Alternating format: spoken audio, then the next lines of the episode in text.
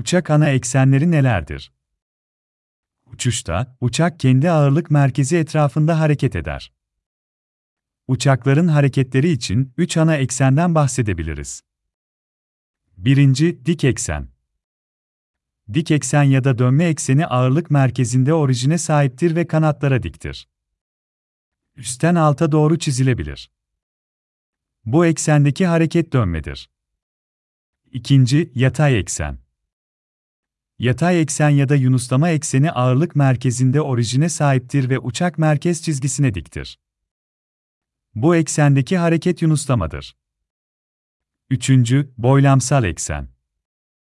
Boylamsal eksen ya da yatış ekseni ağırlık merkezinde orijine sahiptir ve gövde referans çizgisine paraleldir.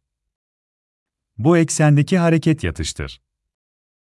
Daha fazla bilgiye erişebilmek için Monolib'i ziyaret edebilirsiniz.